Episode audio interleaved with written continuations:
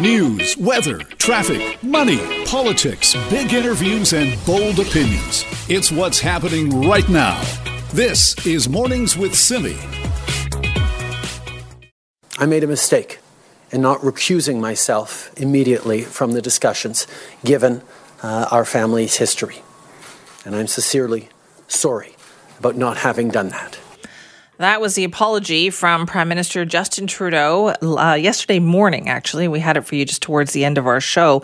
And of course, he has been facing an enormous amount of backlash after the news became public that his government, the cabinet, had decided to award a huge contract, something like $900 million, to a charity that had also, in recent years, paid immediate members of the prime minister's family for speaking engagements. Yeah, that did not look well. Also, he did not recuse himself from the discussions about awarding that contract around the cabinet table. Also, an apology yesterday from Finance Minister Bill Morneau for the same reasons. It turns out uh, Bill Morneau's children work for the same charity.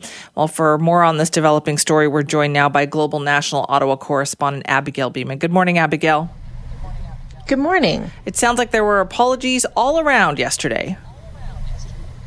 That's true. The uh, prime minister was pretty clear yesterday morning that he wanted to uh, apologize for not recusing himself uh, from the cabinet discussions around the decision to award we this contract uh, to administer a program worth close to eight billion dollars uh, for the uh, student summer grant program. He said that he's particularly sorry for the young people who now have to wait longer for this program to unfold as the government tries to figure out how to move move forward with it. And he said that he was uh, sorry that he involved his mother in a way that he said was unfair uh, to her. And he referenced, you know, her good work around mental health. Uh, she's been an advocate uh, on that for years. So a few apologies around that um, from him. And then you mentioned as well, the finance minister tweeted an apology using some similar language a few hours later uh, in the day, talking about how he also should have recu- he apologized for not recusing himself from cabinet discussions uh, and he referenced uh, that he should have been aware of the perception of a potential uh, conflict. He has two daughters, one of whom uh, works for the organization. He points out for a separate arm of the organization, and uh, another daughter who has uh, spoken at We events. So, is this the end of it, though, Abigail? I would imagine that there's still questions from members of cabinet as well. For instance, they were talking about this. Were they aware that the prime minister and the finance minister had these close relationships with this organization? It's yeah there's certainly still many questions uh, to that particular question about uh, cabinet ministers uh, being aware. Uh, my our colleague David Akin asked every single one of them and got radio silence uh, on that front. That's probably about a week ago uh, now. But in terms of questions going forward well the ethics commissioner is investigating so that will certainly be something to watch. The conservatives have called for the RCMP to investigate. They're not commenting or the RCMP is not commenting about that but we'll see uh, if anything happens there. And uh, the prime minister has also been called on to testify in front of committee. A highly unusual move to have the prime minister a- answer mm-hmm. questions mm-hmm. in that form. Interestingly, uh, yesterday at his news conference, the prime minister did not shut down that idea. So we will see uh, if he agrees to that to move forward with that. But certainly several avenues for this story as it moves forward. Right. So this clearly is not the end then. No, no. And the other part of the story to mention uh, is is the We charity and the We organization. And uh, Mark and Craig Kielburger, the founders uh, of this organization, took out full page ads in some newspapers yesterday, and they put the same statement on on their website. They uh, said that they wanted to set the record straight and answer some questions, and that they have made some mistakes, which they sincerely regret. But worth noting, this is clearly, you know, on their terms, a highly controlled narrative. I asked for an interview. They've so far declined our interview request saying, telling me yesterday that they're just not doing interviews right now. Uh, so we'll see what happens going forward. But a number of questions uh, from for that organization as well. Okay, so despite those apologies, then from both the prime minister and the finance minister, it doesn't sound like this is going away anytime soon. So we have to wait and see what those hearings might ha- wait until. That's right. The the hearings and and what the ethics commissioner eventually finds. All right, Abigail. Thank you so much. Thank you. That is Abigail Bimman, our Global National Ottawa correspondent, bringing us up to date on what has been happening. Yet another ethics investigation for the Prime Minister. I believe this will be the third. First being, I think, the helicopter rides on the vacation. The second being, of course, the SNC Lavalin situation. And now this We Charity situation. Uh, so there is more to come on that. This is Mornings with Simi. We're learning an awful lot about our food supply during this pandemic situation, things that you probably never thought of before because we took for granted the availability and relative affordability of the food in our grocery stores. But now we're learning just how critical things like temporary foreign workers are to the industry as a whole. Well, the first of two reports on temporary foreign workers in Canadian agriculture was actually released this morning. And joining us now to talk more about what they found is one of the authors of that study. It's Robert Falconer, a researcher at the University of Calgary School of Public Policy. Robert, thank you very much for joining us. Happy to join. Now, in reading through this report, it, it's pretty clear that what we've noticed here and paid attention to is the fact that there's a lot of vulnerabilities in our food production system. Yes, absolutely. Uh, one of the big key things, that, key things that we notice in the report is that uh, right now should be the, the, time of year in which temporary foreign workers are arriving to Canada to begin helping farmers with the onset of the full agricultural season. So this is especially relevant in BC, where of course you have a lot of involvement of, of temporary foreign workers in, in the cherry industry and other fruit picking industries uh, over in the Okanagan Valley, in uh, uh the Kootenays, and in other parts of the province. Um, but so far this year, we've experienced a, a shortfall of about 3,800 workers compared to last year. And what has that meant for food production? Well, what that means is that simply producers can't quite meet the production quotas or the production targets that they've set for this year.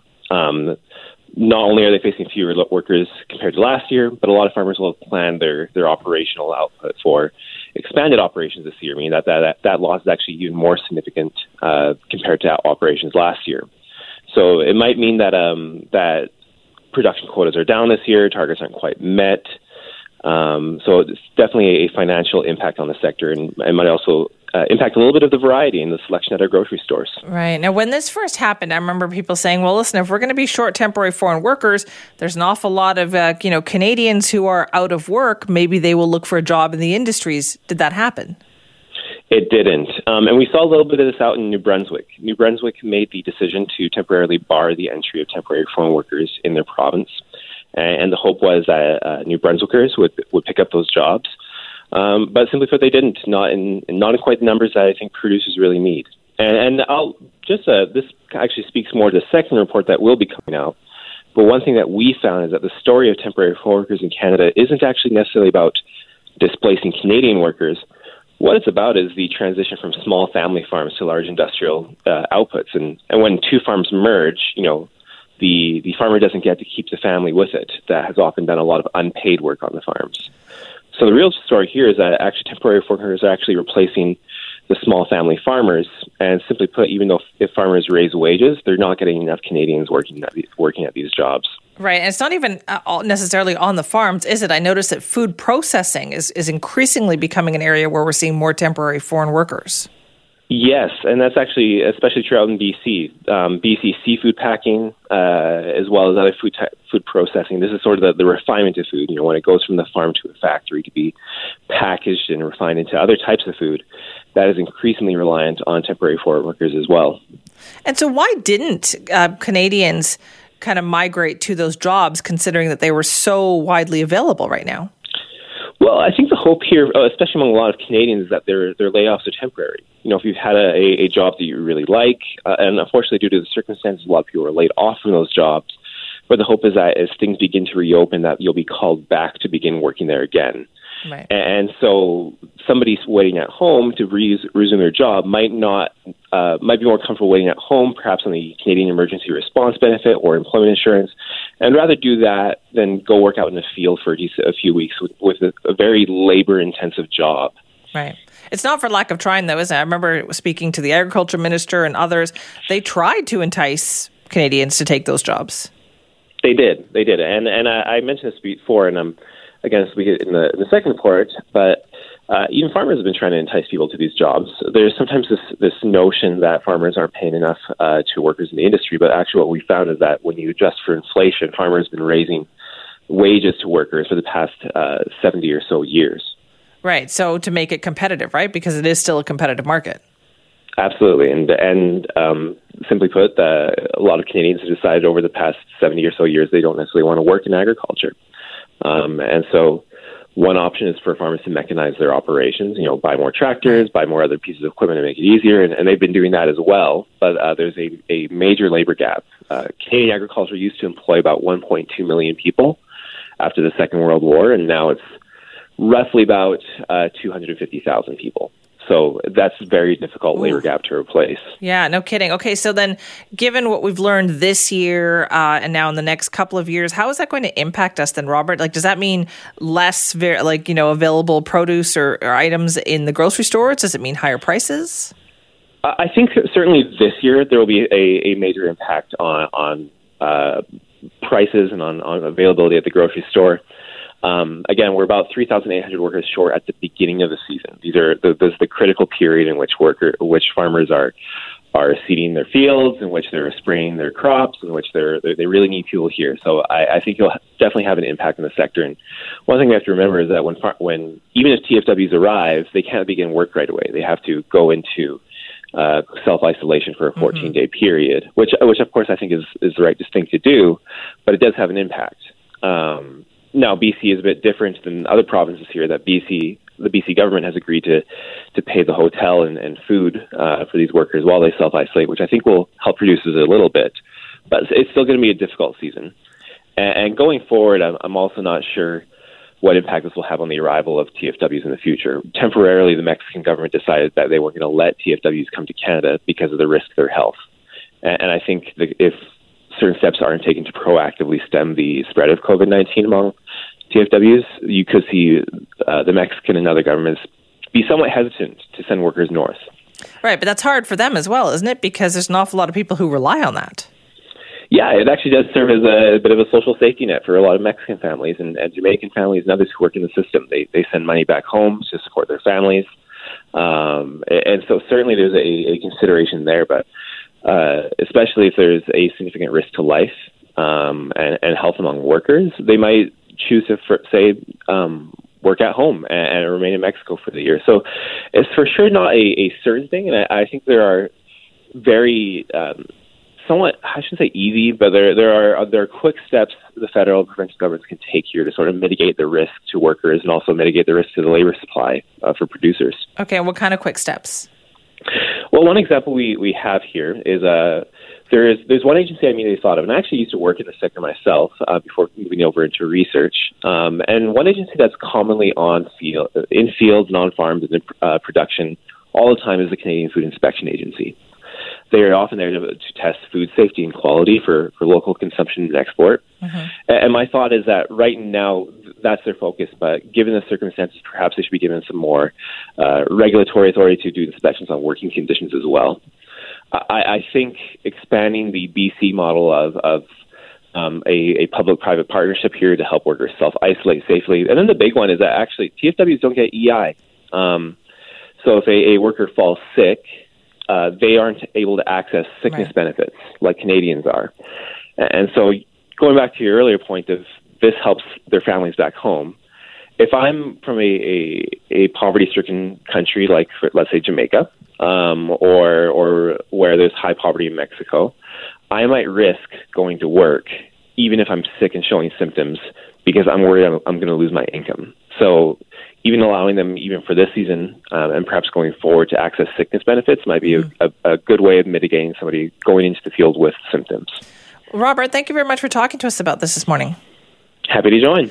That is Robert Falconer, researcher at the University of Calgary's School of Public Policy, talking about this report released this morning on temporary foreign workers in Canadian agriculture. We know the government of BC and other governments across the country made a big push to show Canadians who were out of work that, hey, these jobs are available in the food production and processing industry.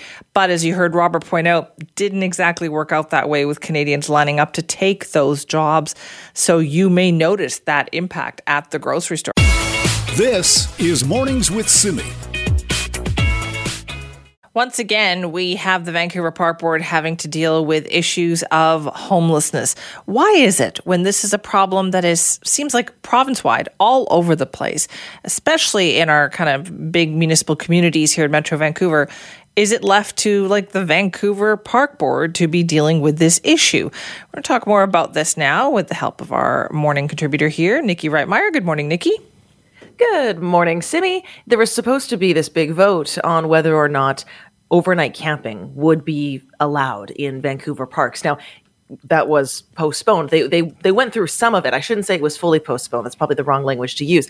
The making the final decision was postponed because right. there were so many speakers who wanted to contribute their two cents on this. They had upwards of 90 plus people who said wow. they had an opinion, they wanted to share and they just simply didn't have time to get to all of those speakers. So the final vote has been recessed until today. And I know that we're going to be speaking with the commissioner from the park board a little bit later this morning about it as well. So this will be a, a continuing story. But yeah, essentially, they would allow uh, camping overnight. You'd have to pack up first thing in the morning and move your stuff. But one thing that residents in Strathcona found out at that meeting last night was that this wouldn't apply to encampments. So we have that growing encampment at Strathcona Park that now has 235 odd tents set up. And apparently, this rule about pack your stuff up in the morning, as if anybody would actually listen to it anyways, would not apply right. to those encampments that we're seeing around Strathcona. Right. And it just, the park board continually has this problem, right? Where they move them out of one place, whether it was Oppenheimer Park, and then they set up right away, and then nothing happens, nothing happens until it reaches this situation.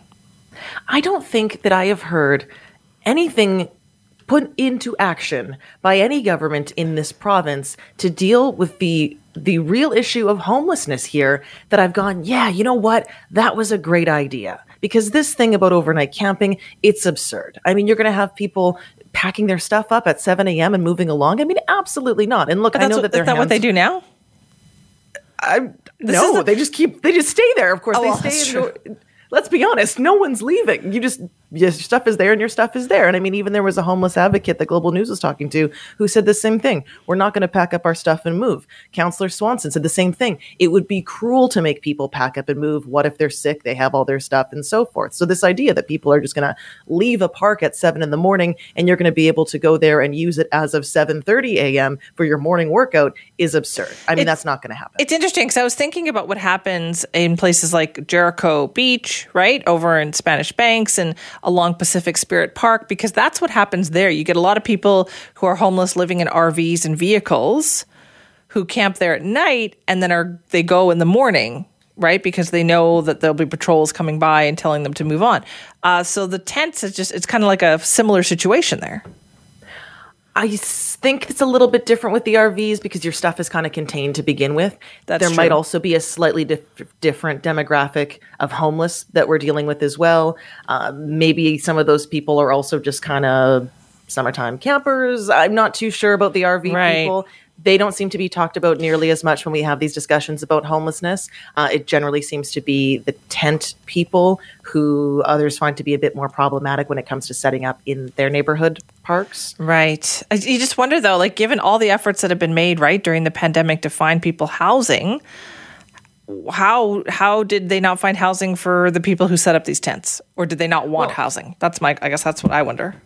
Well, yeah, and I think it's a fair question to ask as well. And and the ways that they have tried to resolve this in the province, and this this goes up to a provincial level now, is to buy up these motels, and they've been doing that right. in, in cities around around uh, BC, but that's problematic in itself too. Again, that's not a solution that really seems to be working. And now you have business owners saying that they've been displaced because suddenly uh, yeah. a home, the, the hotel they were functioning in or nearby has turned into a homeless shelter. Well, you make excellent points, Nikki. And you know what? We're going to bring them up with Tricia, Bark, uh, Tricia Barker, who's the Vancouver Park Board Commissioner, joining us just after the seven o'clock news. So thank you. Thanks.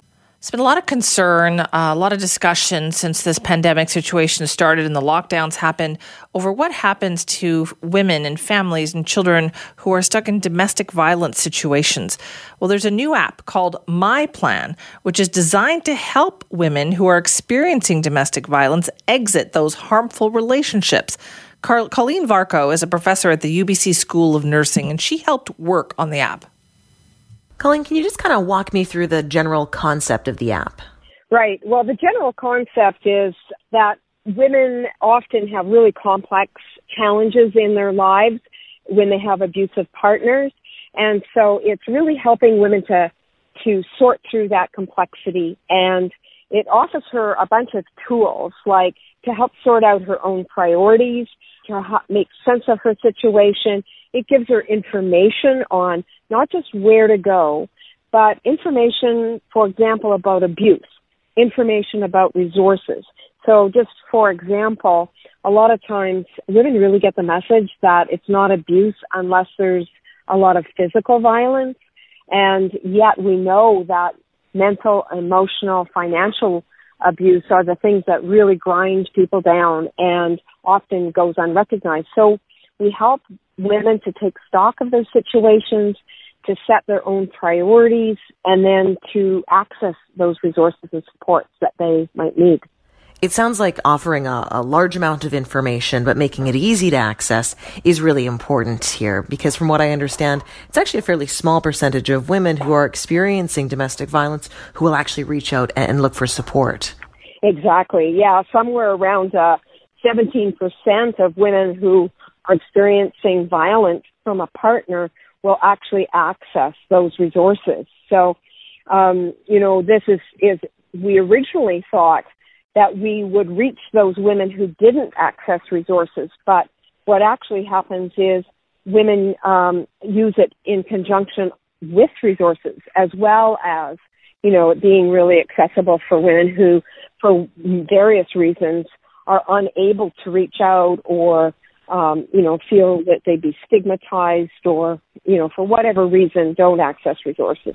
And I guess also to clarify, this isn't a replacement for 911. If you're in imminent danger, this app doesn't have the function of what 911 does.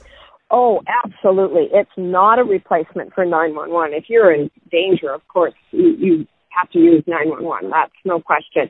And it's not a replacement for other services either because community-based domestic violence uh, folks are really important and can be supportive of women and people in housing, people who are uh, work with children who are, are exposed to violence. All of those resources are really, really important, and we actually try to encourage women to get to those resources and get to them safely and know what to expect. And one feature that I think is so brilliant about this app is because for so many women, there's a fear of reaching out in case he finds out that you have been. But with this app, there is an unwanted snooping feature, isn't there? Oh yes, yeah, and there's lots of safety features. There's instructions on how to do incognito browsing. There's quick escape plans. Um, there's lots of safety features built right in. So even if a woman is caught by surprise, uh, she can get out of the app and there's no information left in there. Right, and it's my understanding too that uh, if she is to press a quick exit button on the app, it leads to this very generic Google search page. Yeah, yeah, it it goes to a very neutral looking screen, and um, you know it's list. It, we have a neutral, you know, title for it, my plan, um, and so we're hoping that that will help it be safe. And we, you know, we've tested it with a lot of women, and so far we have not had any difficulties uh, in terms of safety. For anyone who's interested in downloading the app, maybe they want to tell someone they know about the app, where can they go for more information? Well, they can go to our to our website, but they can just go to the uh, App Store and download it. It's called My Plan, and our our website's also uh, myplan.ca. Colleen, thank you so much for your time and for the work that you did on this app, My Plan. Well, no problem. I really appreciate getting the word out for us. So thanks a lot, Nate. This is Mornings with Simi. Well, there was no decision on a motion to approve overnight camping in Vancouver parks last night at the meeting of the Vancouver Park Board. It was expected to happen. It did not. However, they reconvened tonight, and that is when a vote is expected to take place. So, to talk more about this, it is quite contentious. We're joined now by Park Board Commissioner Tricia Barker. Good morning, and thank you for being here. Thank you. Good morning, Simi. Where did this bylaw idea come from? Well, it was first presented to the board when we were looking at getting an injunction for Oppenheimer.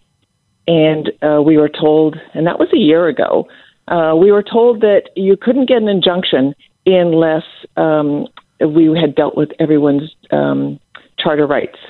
So the bylaw had to be changed before we could um, even approach an injunction. And so that was when we first started to hear about um, the needs for this bylaw change because we had to, you know, say people who were homeless could um, be in a park, but we had the uh, right to be able to move them out in the morning. Right. So the idea being that if you don't have a specific rule that says you're not supposed to be there overnight, uh, there's no way to kick them out for being there overnight.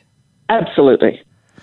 Okay. So now, though, it's come to the situation where you still have homeless people in parks.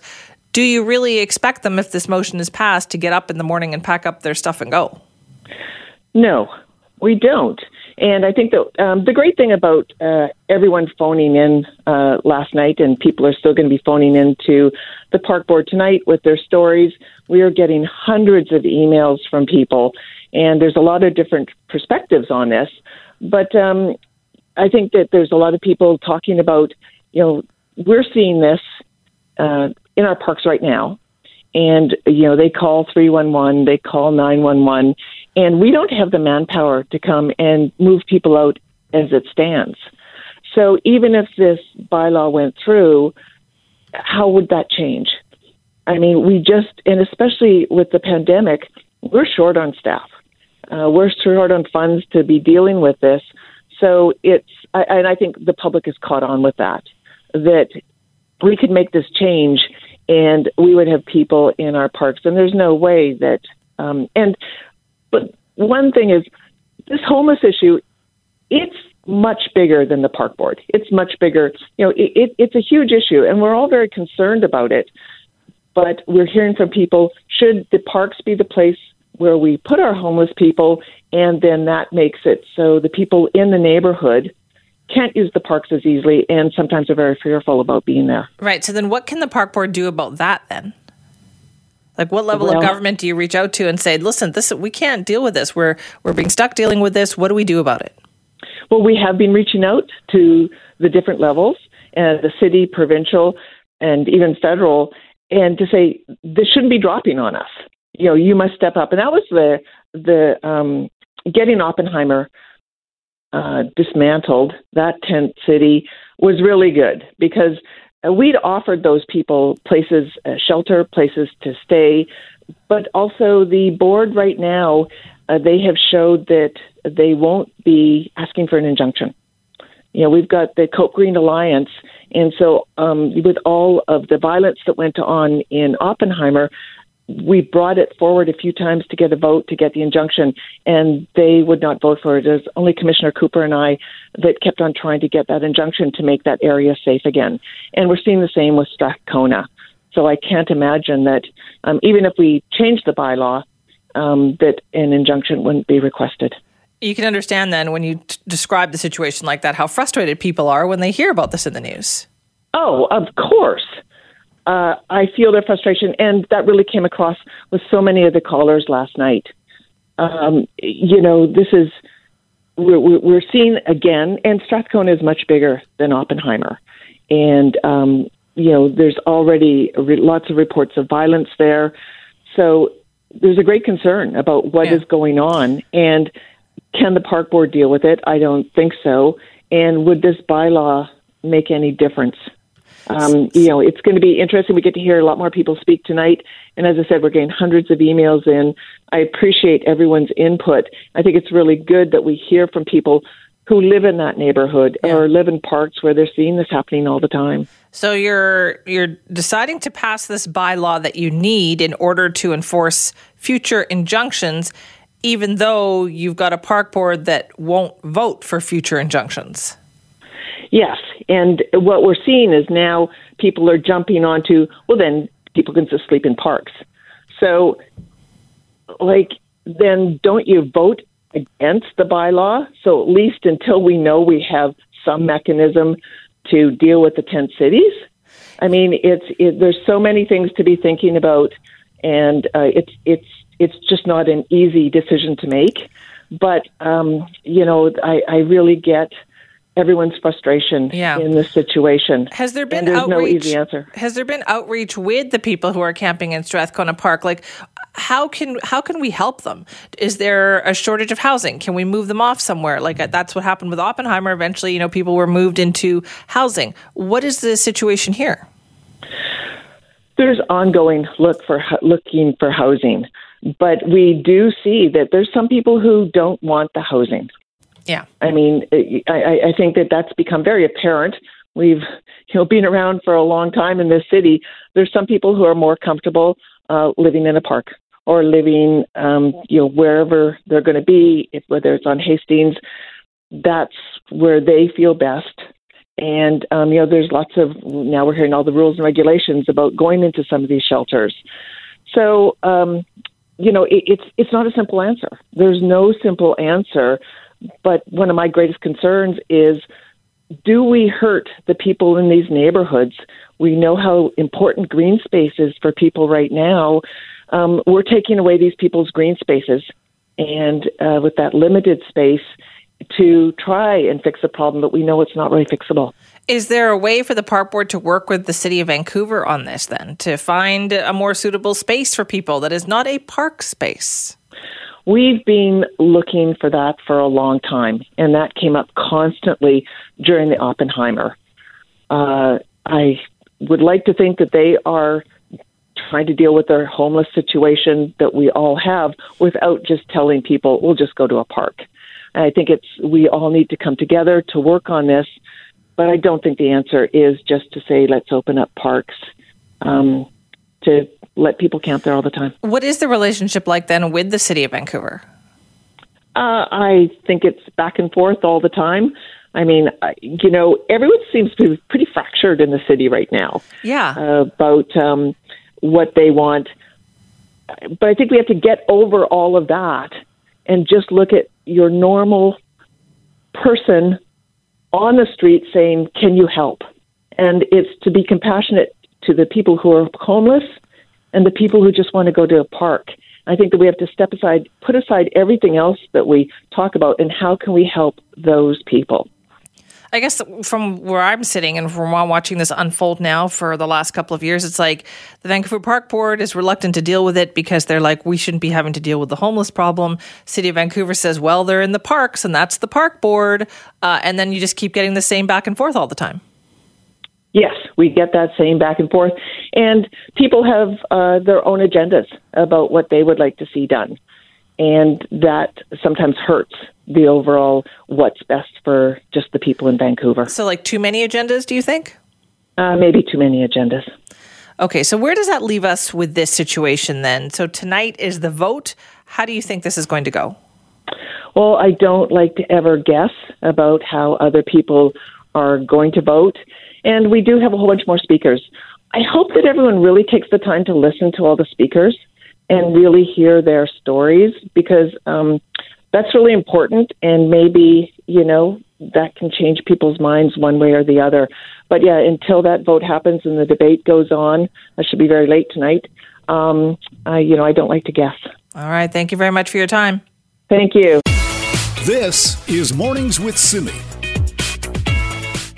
A release today for British Columbians paints a picture of cautious optimism with a long road ahead of us.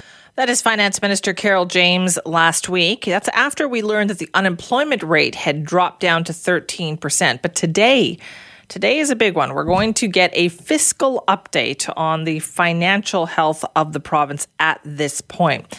Now, people are hoping, of course, to see things trending towards normal, but it's all up in the air. We just know the news isn't going to be great. Remember, the federal government fiscal update last week forecast a budget of uh, a deficit of almost $350 billion.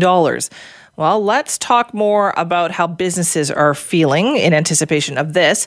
Greater Vancouver Board of Trade President and CEO Bridgitte Anderson is with us now. She's also a member of the Premier's Economic Recovery Task Force. Good morning, Bridgitte. Good morning, Simi.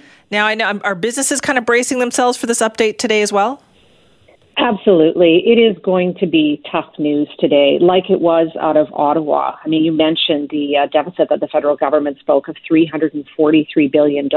This is going to be a slow and fragile recovery. Some businesses have closed and they won't, won't reopen. Other businesses aren't able to operate profitably under these new restrictions, consumer behavior has changed drastically, and tourism is a sector particularly important for our province that just is going to take a very, very long time to come back. Are there positive signs out there?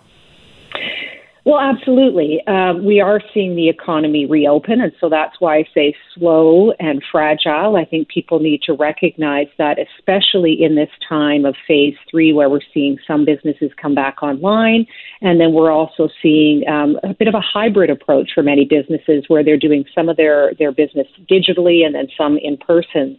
Uh, but there are some sectors that are really, really struggling, and particularly in the tourism sector, which is going to be very hard. But you know, yes, it is slow, and so I think uh, lots of uh, there's been lots of great phrases. You know, it's it's a, a marathon and not a race, and I think that's the really the, the mindset. But for the business community, you know, when we talk about a slow and fragile recovery, it's really, really important that the BC government and really the federal government and municipal governments understand that at this time of recovery that's so fragile, there cannot be any extra harm done to businesses. So, no extra cost, no administrative changes, or no red tape. Do not make it more difficult for businesses to operate. And even moving forward, though, uh, you mentioned consumer behavior is changing. Uh, that must be very scary for a lot of businesses out there because there is no guarantee at this point that things are at any point going to just go back to the way they were before. And that's why one of the, the things that we have been talking about from the beginning is about the need for investments in the digital economy or digital infrastructure and, and really watching and helping um, businesses to be able to do a transformation here. Um, because, as you say, you know, people are shopping online. They're maybe not going out to restaurants as much. Maybe they're ordering and staying in. Um, and businesses, generally offices, are a lot of them are still people are working from home or maybe a hybrid approach, as I mentioned, where a couple of days in the office and a couple at home. So a very, very different time. And you know, I think one of the things that people are finding um, most challenging is not understanding or not able to see a clear path forward is when things are going to return to normal. There are no um, there's there's no kind of certainty about when that might happen, uh, and so it is going to be very fragile. Is there enough support at this point, do you think, for industries like tourism, which is so huge for us here? You know, I, I'm also part of a, a national tourism roundtable, and I think the tourism sector is being very vocal about some of the needs and uh, recognizing as well that part of it is in lockstep with confidence and being able to have the restrictions eased and people being able to travel internationally. So um, there are some measures being taken, but more can be done for sure. But then understanding that you know, it is going to take um, uh, restrictions being eased for international travel to come back in order to get things back to where they were. So, what are you looking for today, then, Bridgitte? Are you are you waiting to hear like, a plan, perhaps, for getting back on track, or is it still too early for that?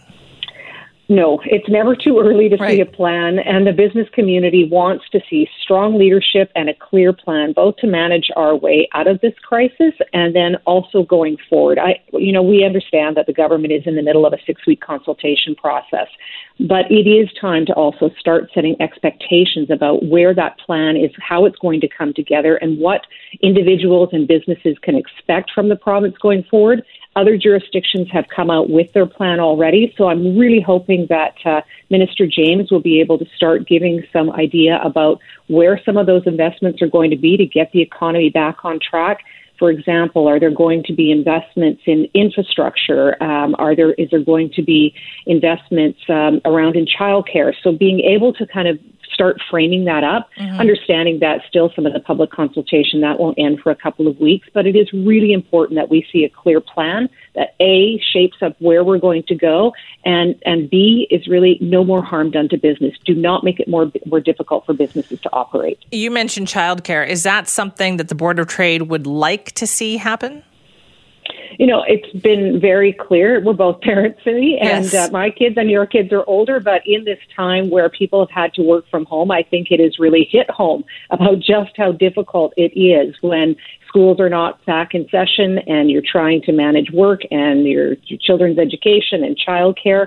And there needs to be some flexible options around childcare. And and the government, I know, has really been listening to this, and and I think it's really really hit home for uh, Yeah. the business community just how important it is to have some flexible options for parents. Oh, I think that's so true. Bridgitte, thank you. Thanks so much, Simi. That's Bridgitte Anderson, President and CEO of the Greater Vancouver Board of Trade, also a member of the Premier's Economic Recovery Task Force. I think that is so true, what Bridgitte just mentioned there, that if there's one thing that's going to come out of this in terms of the business community and something that will be different, I think it is that realization that childcare is a huge factor for parents. I mean, it always was, but that now that kind of recognition between the business community and parents and business community understanding if I want to get the best out of my employees, then I need to help them get childcare, help them look after their children. Uh, so we'll be looking for that fiscal update right here on 980 CKNW. This is Mornings with Simi. We were just talking with Bridgitte Anderson from the Greater Vancouver Board of Trade about the government's fiscal update, which is coming today. And a lot of that will, it'll be very important for people to look at that to see how our government is responding.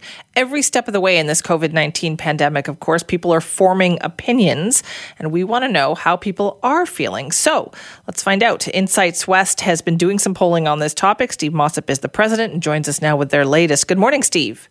Good morning, Simi. All right, so what did you find out? Wow, the numbers are quite shocking. We have approval ratings that are really through the roof. Uh, Premier Horgan's approval rating is 68%. And we haven't seen in the eight years that I've been tracking at Insights West here, uh, we haven't seen that level any time in the past. In fact, we've never seen a, a sitting premier with more than 50% approval ratings going back to 2013. Okay, so that I mean, understandable given the emergency situation here, right? The key, I guess, will be to see if this lasts. Yes, and and you know, federally, we started to see some of the shine being taken off Trudeau. The last poll the results I saw showed him at 51 percent. So there there definitely is uh, come a point where you know, due to spending or any kind of a slip up, there is a potential for it to go down. Okay, so what else did you notice? What is the number one thing on people's minds? Uh, COVID trumps everything else, as we would expect. But what was interesting about that is that it's not maybe as high as what you would think. So 32% choose it as the most important issue facing the province. That leaves the remainder who says it's something else. So housing prices uh, maintain a high second place at 13%, uh, economy 11%, healthcare 7, homelessness 6.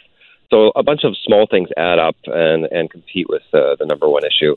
The one thing that jumped out at me, though, is that among 18 to 24 year olds, it's uh, housing is the number one concern at 24%, and COVID is actually a second place uh, finisher. Really? Mm-hmm. I know that's it's quite shocking. And what about the economy, though? Because like that seems to be the big concern. Well, today, obviously, with the fiscal update, everybody worried about jobs and things moving. That wasn't number one. No, uh, in fact, uh, not yet, but I think it will soon be. Uh, other polls that we've seen have shown that Canadians and British Columbians in particular think that the worst is behind us. And the more that sentiment carries through, uh, I think those others will start to run up. Yeah, I wonder if now is when the pressure starts, right, Steve? Like you've dealt with this emergency situation. Now it's going to be the expectations of, well, are you going to fix this? Well, there was a Leger poll out this morning that said uh, Canadians are still reluctant to curb spending. They want to see the federal government spend and save Canadians from the economic disaster that would be there without it. Okay, so is BC's picture, do you think, a little bit different than other provinces? Like, are other premiers enjoying that same kind of big bump? No, if you look at, and you guys have covered this, the Angus Reid Institute has covered polls on this uh, many times, and Premier Horgan is is one or two in the country as far as approval ratings. He's he, he- ever since he was elected, and our results show the same. He's had very high approval ratings from day one. Uh, they haven't really fallen off as most premiers do after sitting in Yeah. parliament for three years, but uh, the, the this this number of sixty eight percent is really quite through the roof. And what about party wise? How does that break down? Party wise, it's uh, it's along party lines, but what we do see is a, a, a quite a large number, about 25% of past Liberal voters are giving him high approval ratings, and that's unusual. Usually, you see party lines uh, supporting their own leaders. In this case, Wilkinson's approval rating has dropped from 35 to 30 percent, so he hasn't done very well in the last three months. Hmm. Okay, and and then that doesn't translate necessarily to party support either, does it? Well, party support. If you look at if if, if an election were held right now, the NDP would receive 47 percent of the decided popular vote, and that number is also off uh, off the charts. We don't typically see numbers uh, that in any political party in, in British Columbia for decades, really. Yeah. Interesting times. All right, Steve, thank you. Thank you, Simi. This is Mornings with Simi. Over the last few weeks, you may have heard the story of Lucy. This is the little Vancouver baby who really needs what has turned out to be an incredibly expensive treatment to save her life. And the parents of Lucy have been fighting any way they can to try to raise $3 million for what has been called the most expensive drug in the world. Nikki Reitmeyer has more. Imagine finding out that your child needed a life saving drug. Without it, she would likely pass away within the first two years of her young life. The problem is that this life saving medication is the most expensive drug in the world. Baby Lucy was born on April 1st. While the rest of us were worried about the progressing pandemic, her parents, including her mother, Laura Van Dormel, were relieved. Lucy appeared to be a healthy baby girl. Lucy was born a perfectly healthy newborn, honestly. Uh, we thought she was absolutely amazing and the perfect addition to our family, and we took her home thinking that she was perfectly healthy. And it wasn't until a few weeks later we started to notice some changes and some differences in her. And eventually, at five weeks, she was diagnosed with spinal muscular atrophy, or SMA type 1. Spinal muscular atrophy. It's a genetic disorder that progressively destroys motor neurons. Those are cells in the brain and spinal cord that control so many movements we take for granted.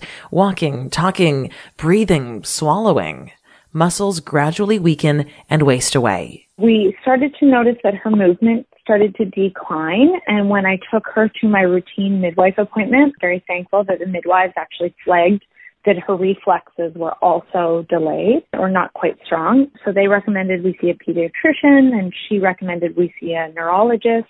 And all of those steps led us to BC Children's Hospital. And it was a pretty quick diagnosis from there.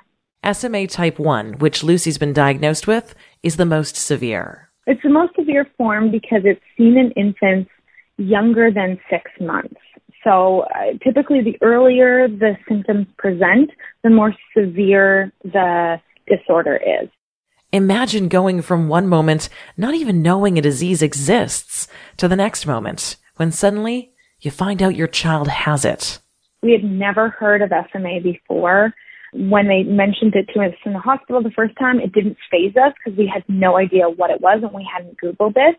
It wasn't until we, you know, sat down, looked it up on the internet, and the first sentence we read was, you know, SMA type 1 babies rarely live to their second birthday. And uh, the weight of that sentence was just incredibly crushing. I will never forget it. I will never, ever forget reading those words. But there is a glimmer of hope for Lucy and her family. Our doctor, you know, once she gave us the diagnosis, she did tell us there is reason for hope. The medicine for SMA has come a long way in, in a very recent period of time. Zolgensma is a groundbreaking new gene therapy for SMA you only need one dose to alter the underlying genetic cause of spinal muscular atrophy. It may even permanently stop the progression of the disease. But the problem is that it's the world's most expensive drug, costing nearly $2.9 million Canadian.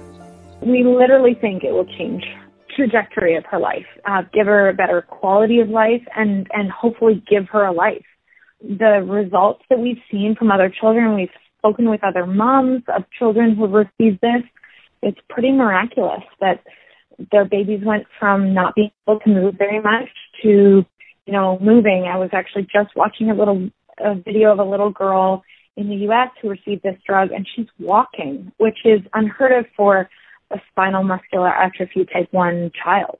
Not only is this life changing drug the most expensive in the world, it has also not yet been approved in Canada. So, because it's not accessible in Canada, there's a few ways to get it. Um, be entered into a lottery, which we are, but we know that you know, as with any lottery, it's a long shot. And then also to to pay for the drug, and um, we can import it and have her treated. This drug is only available to children under the age of two, and the sooner they receive this treatment, um, the better their results are. So she's already three months, and we want her to have access as quickly as possible. We might not be able to wait for Canada to approve this drug. So, uh, as parents, you do whatever you can for your child. With the clock ticking to save Lucy's life, more than 40,000 people have contributed to a GoFundMe page that aims to raise the nearly $3 million needed to help pay for her medication.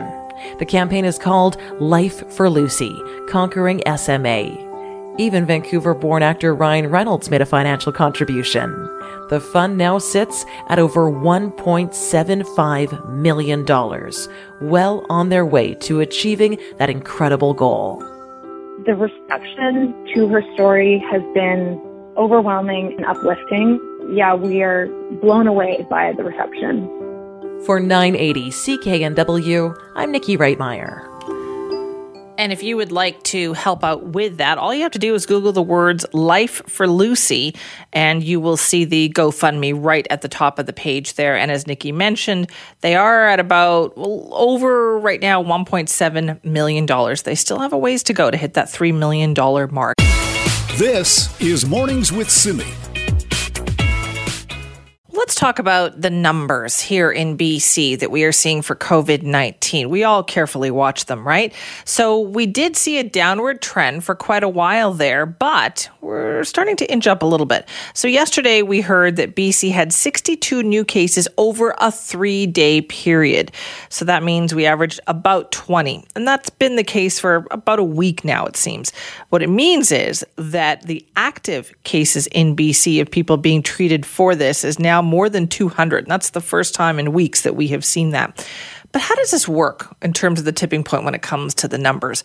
Well, Sally Otto is an evolutionary biologist who also specializes in mathematical modeling at UBC, and she joins us now to talk more about what is happening. Sally, thanks so much for being here. You're welcome. My pleasure. So, can we kind of extrapolate from these numbers, like what we see happening with COVID 19? I think we're seeing a trend. Um, as you mentioned, there's now been six days in a row of over 20, and that compares to all of June, where the average was only between 10 and 11 new cases per day. So that trend is very disconcerting, and it does um, mirror what we're seeing in other places where after a period of people really staying at home and trying to reduce contacts, they started to relax, move mm-hmm. around more, um, get back to work, get back to play, and then the cases rise. So, I was just crunching the numbers this morning too, yeah. and noticed that almost half of the new cases, 46% in the last week, have been under 30 years old. So again, that mirrors what we're seeing in other places where our young people, our youth, are getting it. Now, mathematically, do we reach like a tipping point with the numbers at some point where that slow increase starts to multiply a bit faster? You know, this is a funny disease because the modeling, it's not about the disease, it's really about human behavior.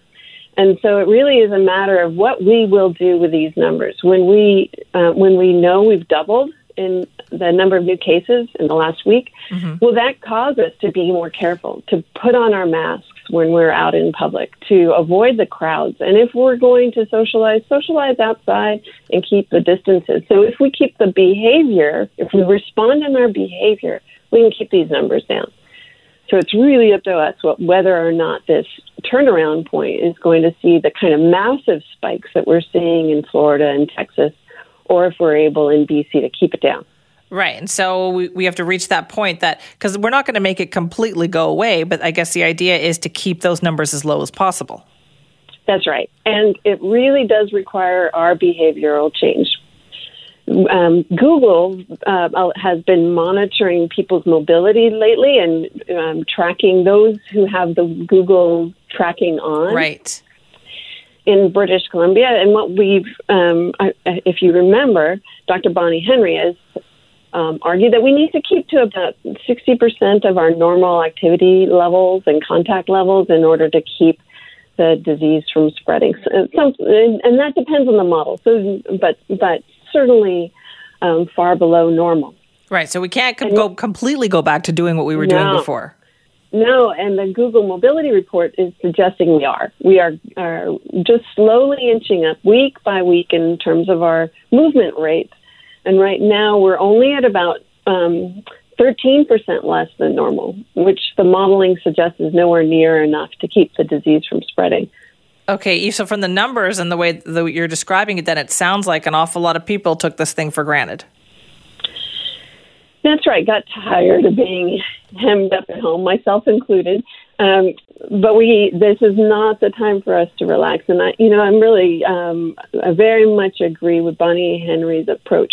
We can do this. We can conquer it but it does going to take all of us working together um, and reducing contacts. When you put on a mask, it can seem scary and impersonal, but really what you're doing is a kindness. You're um, saying, I don't think I have this disease, but I don't know. And I don't want you to get it. So, Sally, do we need to talk more about it from that perspective as well? Because it seems like we people started to turn that corner, right? Do we need a reminder, perhaps, that hey, the numbers going in this direction is not a good thing? This is our reminder.